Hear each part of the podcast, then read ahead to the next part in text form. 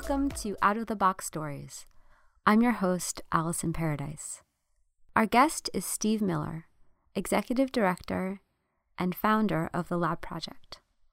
The Lab Project is a 501c3 nonprofit based in the Boston area that provides pro bono consulting sustainability services to small startup labs. The Lab Project primarily focuses its efforts on supporting women and minority owned labs. Before starting the Lab Project, Steve was very well known in the Green Labs community for his role in helping to create utility incentives for ultra low temperature freezers as well as other laboratory equipment when he was at Eversource, which is a utility company in Boston, Massachusetts. During our conversation, Steve shares with us the important work that he's doing now that no one else is doing, as well as what that path has been like for him and what that path is like for all of us when we have an idea that we're walking towards. His work and his path are incredibly inspiring. Steve shares his wisdom, his passion, and himself in this interview. And I'm so delighted to be able to share this interview with you. Steve joined us from his home in Marblehead, Massachusetts. I'm so glad you're here. Hi, Allison. How are you? I'm good. How are you today? It's lovely. Lovely. Happy holidays. We're getting there. Oh, thank you. Thanks. Same to you. Thank you for being here, especially on such short notice. Oh, absolutely. I appreciate it. So, for everybody listening, Steve was actually supposed to be on next year, but everybody for November got sick. So, Steve offered to come on the podcast earlier. And actually, I feel like the timing is pretty perfect because some of the things that have been rattling around in my mind lately are particularly pertinent to the work that you're doing. So it's actually perfect timing. Excellent. It would be great if we could start just by giving some context. So, if you wouldn't mind just sharing how you first got involved with Green Labs. Sure. So, I was I was thinking about this this morning, and I've energy efficiency has been my career. That's what I've done. That's what I've done. Um, about seven years ago, I had the opportunity to join the local energy efficiency team at the utility here in New England, Eversource, and I was put on a strategic initiatives group team. And my boss at the time said, "Hey, Steve, we don't have anybody focused on labs in Cambridge, and we think it's a up and coming thing that we got to be concerned about. Do you want to take on labs?" Sure. Um, second day of the job, I got invited to a meeting at Harvard. I met Quentin Gilly, sustainability guy for labs at the time. Um, at the end of the meeting, he shook my hand and said, "So, what do you do?" And I said, "Well, I would, yesterday I was given labs to figure out from an energy efficiency point of view." He says, "What do you know about labs?" I go, "Not much." He goes, "Do you know Allison Paradise?" I went, "Nope." He says, "Here's her number. You call her. You do exactly what she tells you to do, and tell her I sent you." So, and that's what we did. And at the, at the time, you had just released um, through MyGreenLab um, the cold storage uh, through Energy Star. And we developed a cold storage program uh, that provided an incentive for folks who are buying new freezers or replacing old freezers with uh, high efficiency ULTs. And then the pandemic hit. Wait, hold on a second. You glossed over this, but I want to point out that even though we prepared that report for the California utility companies, you and Eversource were the first ones to actually develop an incentive around it. Yep. Yep. I remember at the time just being blown away because you were absolutely not inhibited or deterred in, at all by the red tape associated with that or any any idea in your mind about how difficult it would be. You just did it. The thing that I found is, I mean, I've been in. I started out my career in paper mills of Maine and I've been in most building types throughout my time.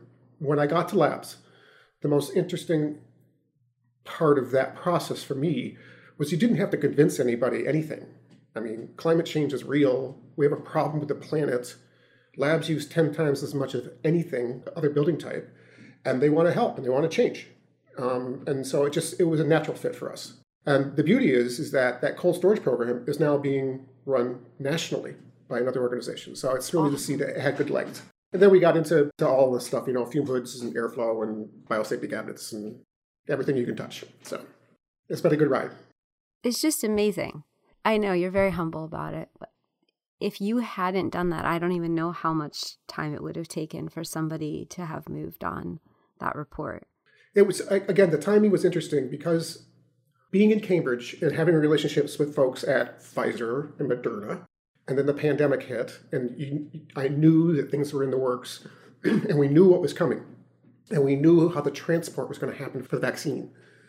Uh, we initiated the program where we were putting freezers in CVS's and Walgreens, and Stop and Shops, just to hold the stuff for free, um, because it was just so important, and it was the ability to give back in a moment when when you needed to give back something, right? I wasn't a scientist. I wasn't going to find a vaccine, but I could help move stuff. And we did. And it was just very satisfying. My goodness, you're amazing. I've only known you now. I'm just realizing I've not known you for that long. It's only been six years then. Yeah, yeah, six, seven years, yeah. Oh my gosh, I feel like I've known you forever. So then the pandemic hits and we all go home. And then I remember sometime during the pandemic, we had a conversation about your inspiration to do something different. So let's talk about that. It was a, not, not, a little more than a year ago, summer of last year. You and I were chatting, and you started whispering in my ear saying, You ought to take what you're doing and broaden your vision, not just from energy, but to embrace sustainability in, in all its parts and pieces. You know, energy, water, biohazard, recycling, all that stuff, and launch a nonprofit. And we did. So in October of last year, I hired my project manager, Megan, who's amazing.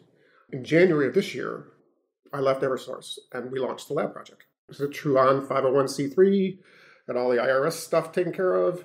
We got a handful of donors, keeps us alive. We got a handful of clients that we help. Um, we've got a lot of good strategic advisors and strategic partners that keep us current, and we provide a path, a gateway.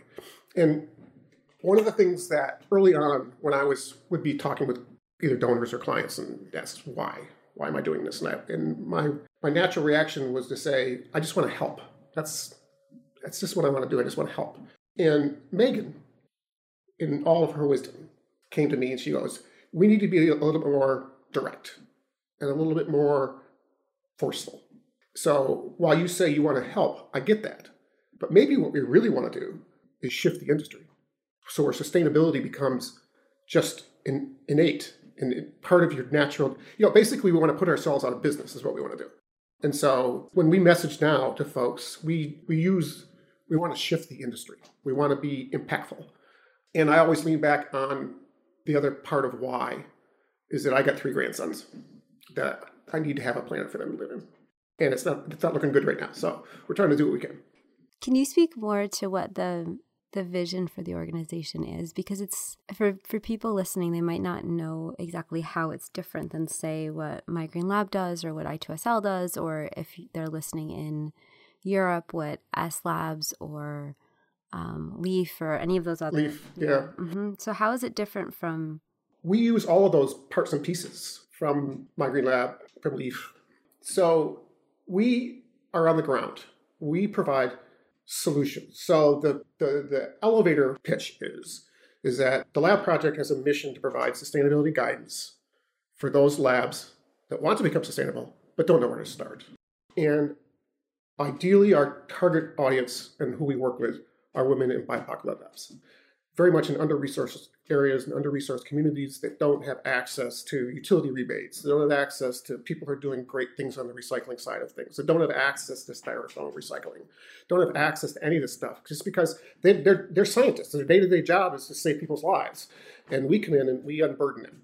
We take on that on that resource, on that issues, and we come back to them and provide them options. We don't sell anything. Everything we do is pro bono I'll give you a, a, good example I like to use is we're working with a small lab in the, the burbs of Boston. Actually, Megan met the lab manager at a conference we were at. And I've been working with her for a while, kind of walking through the various categories of issues. Again, styrofoam, waste, airflow management, all, fume hoods, all that stuff. And on one of the calls, early early on, I asked her, I said, What's the one thing that keeps you up at night? And she said to me, Every night we send out our lab coats to be dry cleaned, and they come back wrapped individually wrapped in plastic. Ooh. She goes, I have bags of plastic in my basement. I don't know what to I don't know how to stop this.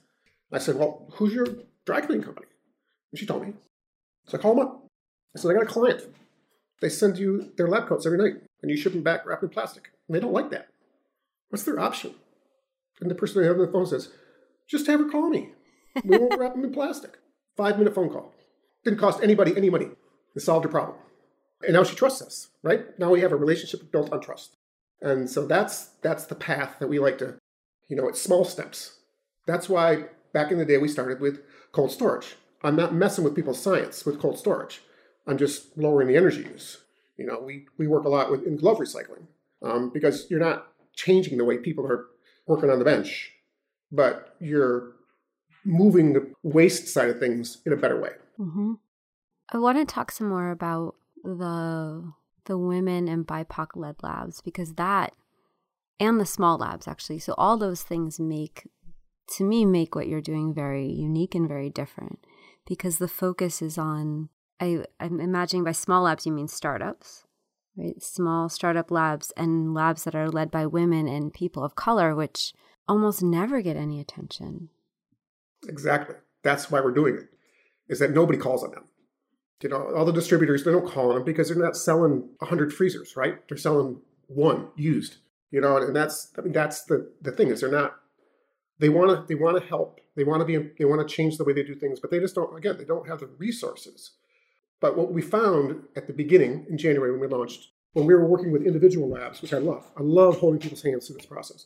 But again, if the goal is to be impactful and help climate and carbon issues, then doing it one lab at a time is a bit of a challenge.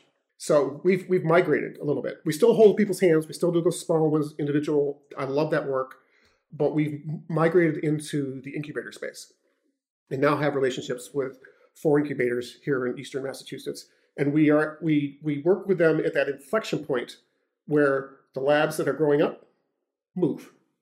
And at that time that they move, you can touch everything. Yep.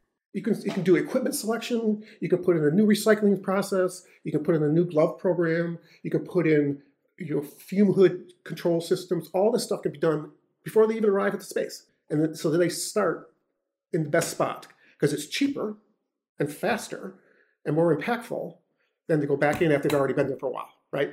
Yep. So that's that's how we again we still work with the small guys we love doing that. But as we realize, you know, if we put a goal of how much carbon we want to take out of the world in the next five years, doing it one lab at a time was going to be a long haul. So we're doing it, you know, one of the incubators we're working with has got 75 labs. Now we're not working with all of them, but they know us. They brought us in. One of the interesting things that we found out, so I live north of Boston and I spent most of my time in Cambridge. I got involved with what they call the North Shore Technology Council. And I joined them and I went to a couple of meetings and introduced myself. And the CEO of that organization said, "Well, have you seen our have you seen our map of all the labs north of Boston?" I said, "No, I no, three hundred. Oh wow! And so now we're working in Gloucester mm-hmm. at the Gloucester Marine Genomics Institute that, awesome. does, that does crustacean research for for the warming waters of New England, and they have a sustainability mission but don't have a team, mm-hmm. and they're women led, donor based, nonprofit. I mean, it's just a sweet spot for us. They here's I mean just a little bit more on that. They have a sister organization called Gloucester Marine Academy. They take kids that just graduated high school. They don't have a path. They weren't going to go to college. Uh, they're probably going to work in a restaurant, and they bring them into a program. They do 25 kids a semester for free, train them to be lab techs and place them in industry with really good jobs, right? With benefits and, in a career. It's, it's really a, a blessing to have found my spot. That's beautiful. How did you make the choice, or was it even a choice, to work in this space? Because I have to point out the obvious. You're neither a woman nor a person of color. Um, and you've never run a lab before. So I'm really curious on where this came from in your heart. The thing about labs, for me, is, you know, they use more energy, more water, more stuff than any other building type. So on one hand, their impact on the environment, on the planet, is huge. Mm-hmm. But on the other hand, there's so much opportunity. There's so much you can do. And you can have an impact in just what may seem like small things. But, you know, you take styrofoam out of the waste stream for these labs, it's huge. Mm-hmm. I found a company outside of Boston. They take styrofoam in, you can ship them a bag for 10 bucks. And they take it and they grind it up and they put it in the concrete blocks that go into retaining walls. 60% recycled material in these concrete blocks. I mean, this is this is the stuff that we do. Is we we find solutions for folks. Another good example, fume hood sash positions. So we now have three options. You can bring in our friends that do automated sash programs, mm-hmm. which are wonderful. A little expensive, but they work really great. Occupancy based, yep. whole whole room stuff. Then we have another system by our friend Young Will out in San Diego, a little box that lines up, and if it's there, that's cool. If it's like this and nobody's around, a light flashes, and somebody says, I gotta do something about this. That's done by our friend Jennifer, where she was at MIT.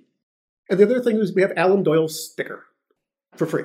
So when I go in and I present to talk to labs, that, that's the type of stuff we do. It's like, okay, here's your options. And we know all these people and we can introduce you to them. And it's, it's your decision. You're to, you're to go in the direction that's comfortable for you.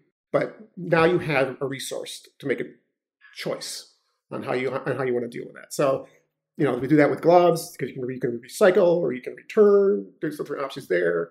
Biohazard waste, we found new solutions. There's a company now that is taking red bag waste, running it through a, ma- a massive autoclave here one town over, instead of shipping it to Pittsburgh to be burnt. And they come out with little plastic pellets that make pots for plants. I mean, that's the type of stuff that's very, you know, people are being really creative. Because in, in this area, during the pandemic, life science was the only industry that grew. And so, you know, we're, we've been able to take advantage of that, having that opportunity to still engage with industry um, that that's fully functioning was, was really awesome. Yeah, it was a very unique space to be in during the pandemic because yeah. it was so bustling compared to everything else being so quiet.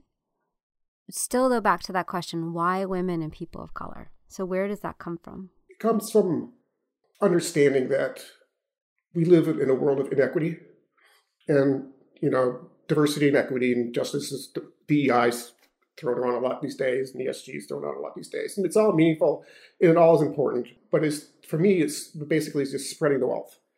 You know, I you you said earlier, you know, I, I acknowledge I'm, I'm a white privileged male. I get it, but that gives me it, that gives me access to places that some people don't, and if I can use that for good, seems like a time in my life to do that. As far as I know, you're the only person in the lab sustainability space that's actively addressing that part of it. It's interesting. I was just going to, we have, we have a really good relationship um, with the organization in Cambridge, MassBio. Um, and, and they've launched a, a DEI initiative. And uh, we sat with them, we have sat with them a couple times, and we've been, they're a great partner of ours. And I, I we were talking to their membership manager. And I said, "Do you are you able to slice and dice your membership lists into like women, black and brown, lead, and that type of stuff. And he goes, I, I, I don't know. Let me look. A week later, I got a list of 40 labs. So he, he could, you know? And so it, they're there. And that's a great example of like nobody really was focused on this, right? right. I mean, DEI is up here in a place talking about being equitable, which is awesome. Um, but for us, going back to why am I different from my Green Lab or I2SL, I use all those tools, all the Green Lab certification stuff, all the resources of I2SL, but we're on the ground. We are in the lab. That makes us different. There was a time my Green Lab was on the ground too.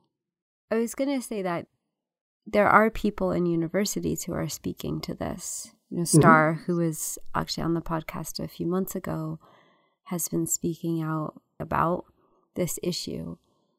But there haven't been any other organizations that I know of that are specifically addressing it. So I think from from my perspective anyway, I think you're really starting something in a way something that's really new because it's it's making it clear that sustainability isn't just about the environment. Right. when we think about what that word means, it's about all of us being able to sustain, to care for ourselves. And that doesn't work if you have a very large percentage of the population that is completely ignored. Right, right. And that's that's part of what I try to when I when I started this organization, it was with a conscious effort to be inclusive. So when I hired Megan, young woman just out of school, no experience in this space at all, but the look and the feel and the websites and the social media and how we communicate and what she's taught me and how to be clear in our message, that's beautiful. And as we look to grow this organization, we're looking into interns coming out of small North Shore community colleges that are, you know, minority folks, bringing them into the space. So I'm really internally as well as externally, internally trying to bring people in, give them a space to learn, give them a space to grow. I, I think if you know, having a, a conscious where it's it's forefront in my brain, you know, to do this in this in this way. Mm-hmm. It's very intentional. Oh, very much so. Yeah. So let's talk a little bit about starting the organization, because that's that's something that's been on my mind quite a bit lately. And I feel like you're at such a perfect point to really talk about this because you're about one year in little shy of a year. And do you remember what I said when you said you were going to start a nonprofit? Do you remember what I said to you? Most people spend $200,000 and fail. Well, there's yeah, there's that. That doesn't make me sound very encouraging, but that is true. no, true. Um, um, so remind me what you said. That it's hard.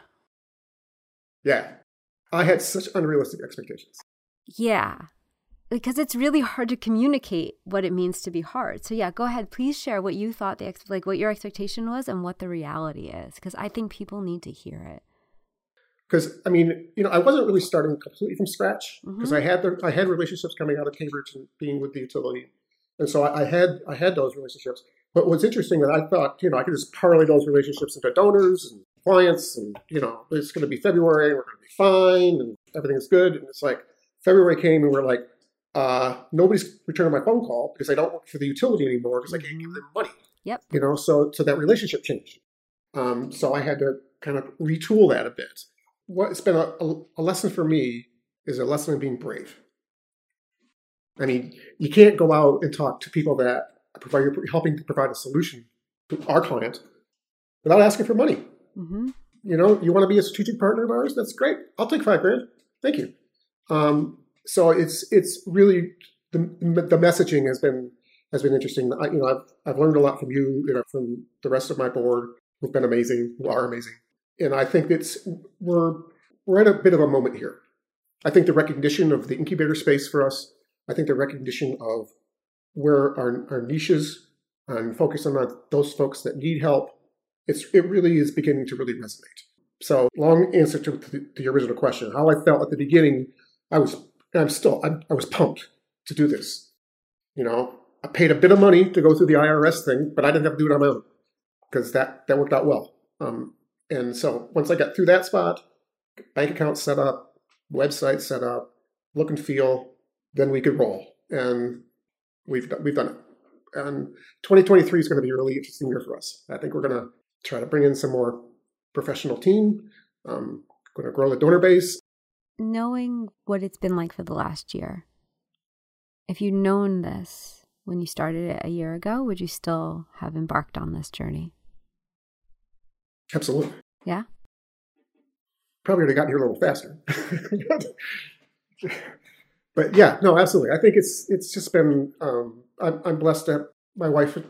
We've been together forever, and she's been so supportive of everything that we, we've done. My whole family's on board my daughter's on my board, you know, dear friends are on my board who have no problem challenging me, and I don't like to be challenged, but I well, I put the board together. That's their responsibility. So I, I yeah, I would do this again. This is an amazing experience. I would, you know, I've, I've never, I've done startups in the past, but they're all like been, you know, for profit, selling a product, something, but nothing like this. Nothing like where it's, it's, it's it's been an amazing experience to go into a company. They go, what, what, what do I pay you? They go, you're, you're not going to pay me. It's all pro bono. I went, really? Yeah. And then you have a conversation. You took money off the table. And now they, we're just here to help or shift the industry, is making the same. or both. Or both. Yeah. The reason this was in my mind is because I was attending something recently where they were speaking about what it is to start something and trying to motivate people in the room to start their own thing or or empower them to do their own thing. And in that conversation, as I see and hear so often, it just fell back on, well, you know, you just put in the work and it and it's there or you, you know, you put it in your heart and you set your mind to it and then it just happens. And it glosses over the the reality of what it is. Because you you on the one hand have to have that optimism. I hear it in your voice and i just like you have the optimism of somebody who's who's doing something for the first time and really working their way through it and it's awesome. Also there are moments where it's not that awesome or it certainly doesn't feel like that. usually around six in the morning. On a monday. Where you, right? Where you wake up and you go what am i right. doing? Yeah. What, what did i miss? Yeah. I, it's interesting. We've we've gotten involved um, with a group that is that supports nonprofits a wide variety of them and we we join them and they, they have regular sessions and two things that i've learned from that experience is the commonality between all those people that i was in that session with is the leader said, you got to all realize that you all feel the same thing. You probably all, all don't, you probably all think you're alone in this. Is that founders have a profound fear of failure. She goes, raise your hand if you feel that way. Everybody went this.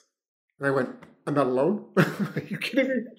So, you know, that was a, it was, it was comforting. I mean, scary, but still, it was comforting that that's kind of the thing. You know, that's all, that's part of the, of the, of the drill here. The other part of it is she used the term don't sell the value, sell your vanity. And so I've taken that, I've been processing that for a while.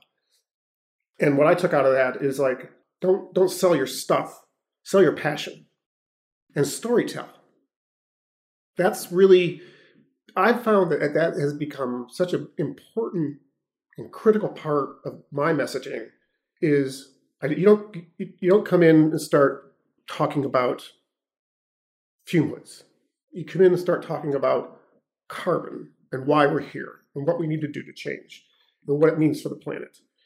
And that translates into you know a different place for folks because you, now you're coming from the heart, right?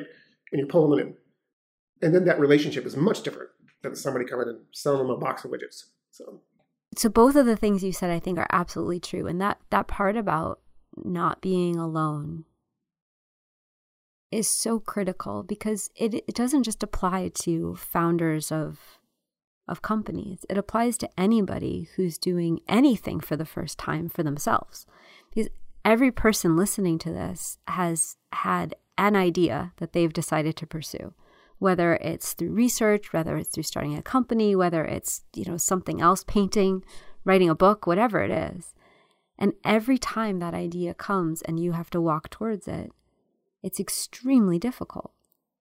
By by virtue of the fact that an idea is something that doesn't exist yet. And so to walk towards it, you you have to do something different, which means you have to outgrow yourself continuously to achieve it.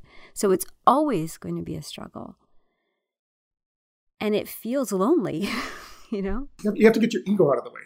You know what I mean? It's because, you know, it's you may not always be right.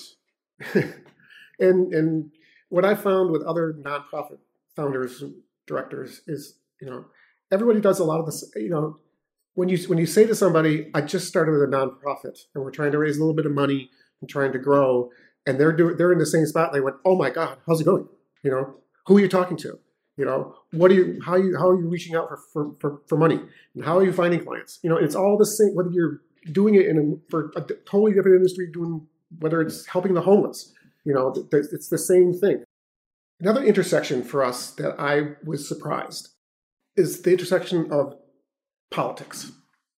So when we were early on, we were working with some of our early labs, and it, a lot of the big impactful stuff you can do costs money, and they didn't have a budget. And so, you know, while we wanted to put in a new fume hood or a new biosafety cabinet, it, it didn't have the money.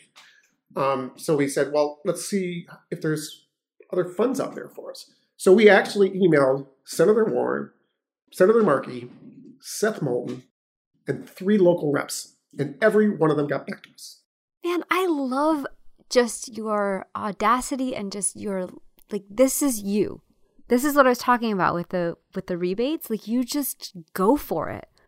It's awesome. Yeah. It's not that the actual senators got back to us, but you know, a legislative aide gets back to us, right? Um, mm-hmm. That says, "I'll research in grants for your area. I'll be back in a week." You know, and I got a we have a new state rep that lives in town here that I, I met at an event, and she goes, "Steve, I'm looking to put policies together in Boston at Beacon Hill for next year when I in January when I join. What, what, what should I do?" I went, "Fine, you know, let's let's let's talk about climate policy. Let's talk about you know, if, if labs are the growth industry in this area, then let's put together something that works for them but manages the carbon. So, I mean, it's, it's all there. And, and it, for me, that was a new a new place to play because I've I'd always played kind of you know on the ground, individually with folks at the corporate level. Um, but to bring politics and the politicians into it has been an interesting ride for us, and I'm I'm I'm pleasantly surprised to be honest with you. As am I actually hearing this. It's it's hard to imagine just 10 years after starting my green lab that this would be something that politicians would support. That's kind of cool. yeah, that's good. And I also wanted to pick up on that thread of the passion and how important it is to speak from from a place of authenticity, from a place of truth for yourself, and how much more that resonates with people than any sort of made up in your mind or like thought. It's you know, I go to these trade shows in the in the life science industry. I, have actually stopped because I don't get any value out of them anymore. But in the beginning, I'd go and try to learn and meet people, understand solutions. But it was all the same pitch.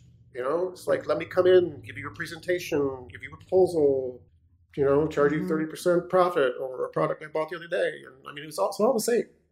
You know, and I got so tired of it and it just didn't, you know. And I can see how people that are just trying to do the good work day after day in their lab just kind of go, "I, just, I don't need another sales guy." Uh, um, so we've you use the word intentionally and, and moved away from that type of language. And that's the other thing I want to that Megan has brought to the table for me is to be true yourself and no don't make don't make stuff up and if you know saying no is okay.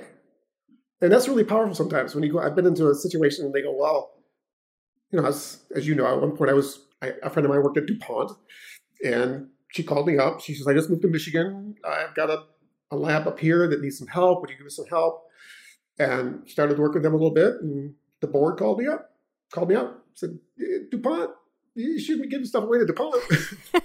and so I went back to DuPont and I said, I, you know, I like you. I'm glad you're happy. We're friends, but I can't do this stuff for free. I really can't. It's not fair. Um, and she went, okay, let me see what I can do. But it's just it's that being honest and being and, and being true to your true to your mission. You know, I think there's some some something in what you said about if you do the hard work, it'll come. There's part of that's part of that's part of it. You know, you, you can't just sit back and wait, right? There's that if you sit back and wait, that's not gonna nothing's gonna happen.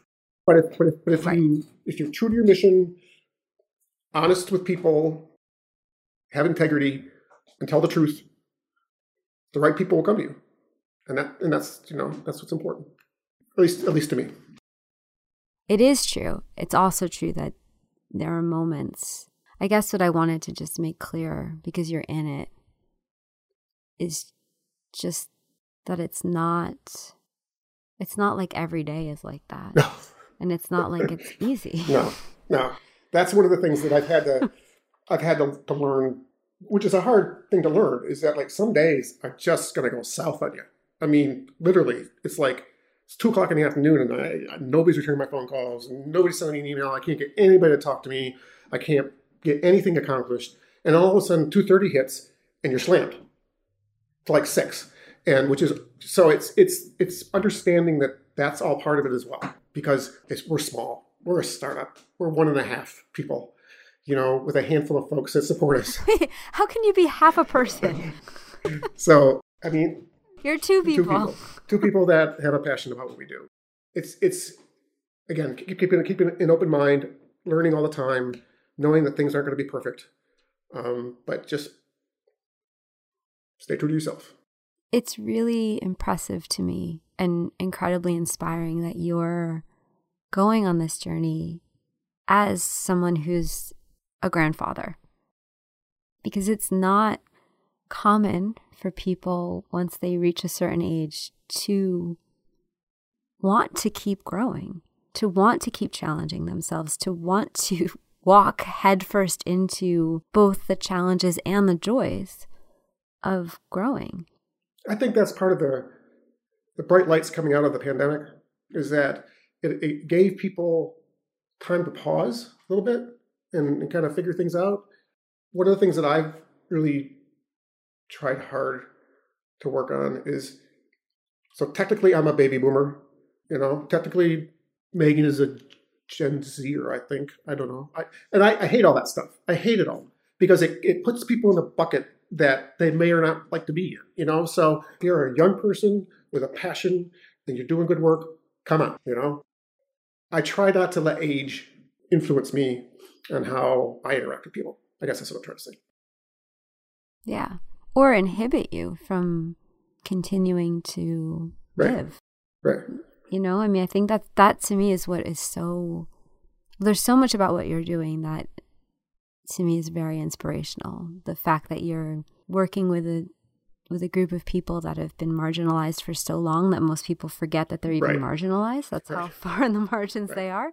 And that you're bringing them into a conversation about sustainability so that ultimately the entire industry doesn't just, well, I mean, just makes it sound like it's small, but doesn't just focus on carbon, but also focuses on how it treats people it's interesting early on when we were pulling the board together and we were refining our focus on the marginalized communities. Our board president, who you know, um, is, a, is a diversity supplier expert. And I asked her if she could introduce me into her world because I want to understand what's appropriate what's inappropriate from a white guy. And so she introduced me to some diversity folks in the Boston community that run really good things. And we had a couple of conversations, and I asked the, the woman I was talking with, I said, what, what shouldn't I do? What should I do? I mean, I don't want to make a mistake here. I just, again, I just want to help. And she goes, Nobody has ever asked me that question. Wow.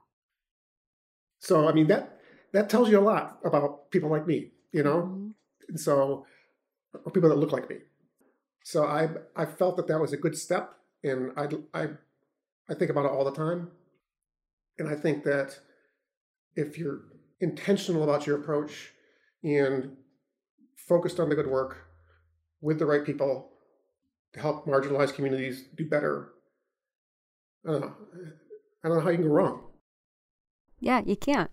I mean, I think we'll be having this conversation in five years, and it will be that the lab project. Well, actually, let me ask you rather than put a vision on you, what do you see for it five years, 10 years, 20 years down the road?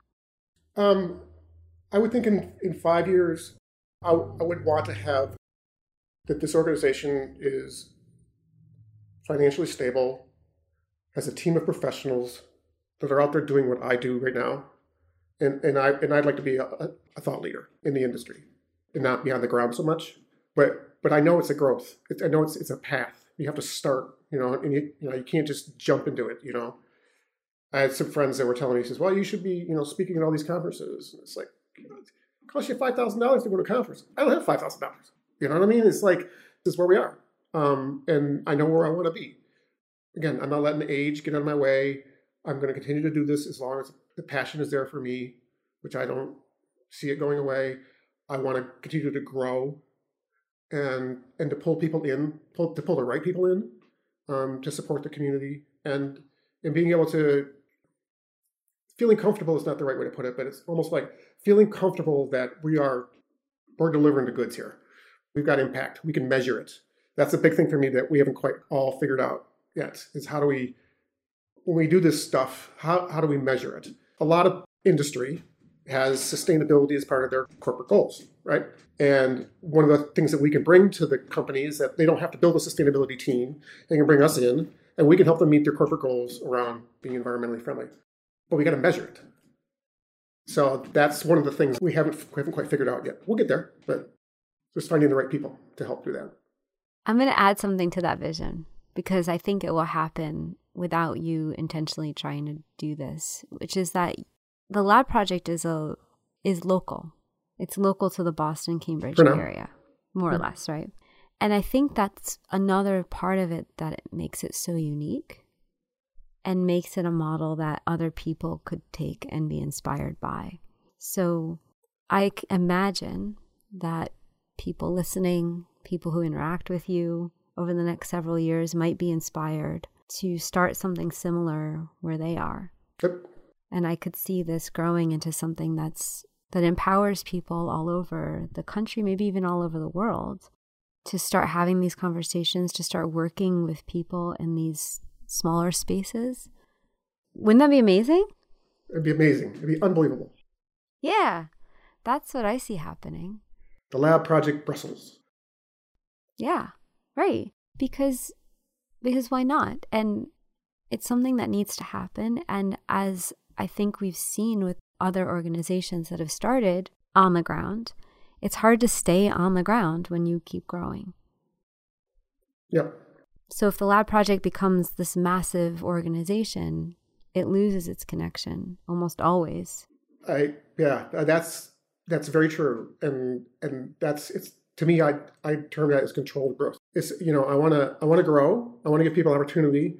I want to be impactful, but I don't want to get out of control and I want to be in charge. I want to be in charge, and I want to make sure because if you get too big too fast, you lose control.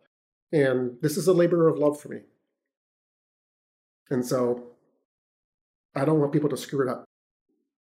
So it's, it's important who I bring in. Yeah. It's, it's, it's unbelievably critical to have the right people in place to do the right thing because those are major decisions that are not easy to get out of and they're not fun to get not fun to get out of. No, no, no. and so I, I'm uh, I'm sure that'll happen at some point along the way, but it hasn't yet. So I think everything about this to me is just so amazing that you've done this, that you took the step. I mean, you could have retired. Like you could just be retired now, and we could be having a conversation about all the work that you did. Living in Portugal. Right. And not all the amazing things that you have in store for the next five, ten, however many years it's just such a great example of what it means to keep living. You're very generous. It's the truth. I feel very, very honored to know you. I don't know very many people who could be retired who choose to keep living. Well, a lot of it has, has to do with you. So I think it's a good thing. I think surrounding yourself with the right people, with the right missions, doing the good stuff. You know, I, I I don't know what I would do if I was retired. I mean, you know, I, I like playing golf, but you know, not that much. I like to fish, but not that much. You know, so it's like, but what the heck would I do? You know, and so it doesn't make any it doesn't make any sense. It doesn't make any sense to me. You know. Yeah, I don't understand retirement either, but I don't know many, very many people who feel that way. That's all right. That's okay. It gives us more opportunity. Yeah, I mean, we're only here for a short amount of time. Why not make the most of it? Exactly. Exactly. I mean, again, we got three grandsons. We got a carbon problem. Uh, we can save it. We can do this. It's just you, just you can't just ignore it and go away. That to me, mm-hmm. that to me is the whole bottom line. It's like you just can't ignore this stuff. See, I, I even have a fake fireplace. I know. I was noticing that.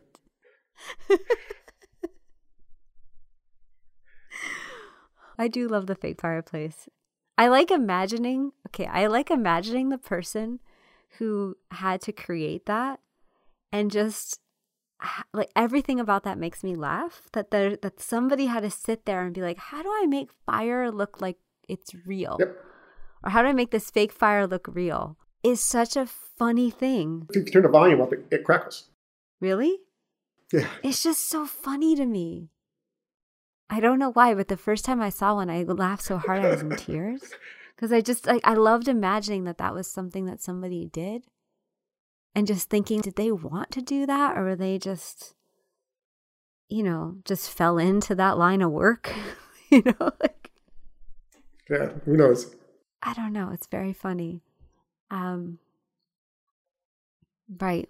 Thank you for all of this. Thank you for your time. Thank you for sharing your wisdom and your vision and your passion today. Been amazing. Thank you. It's been great. I really appreciate your being on. Yeah, it's been so wonderful. I'm glad that we didn't wait actually till next year. This is such a great way for people to be inspired right before the holidays, right before they start reflecting on. Yeah. What's important. Yeah. Thank you. Thank you. Okay, we'll speak soon. Okay. Take care. Bye. Bye.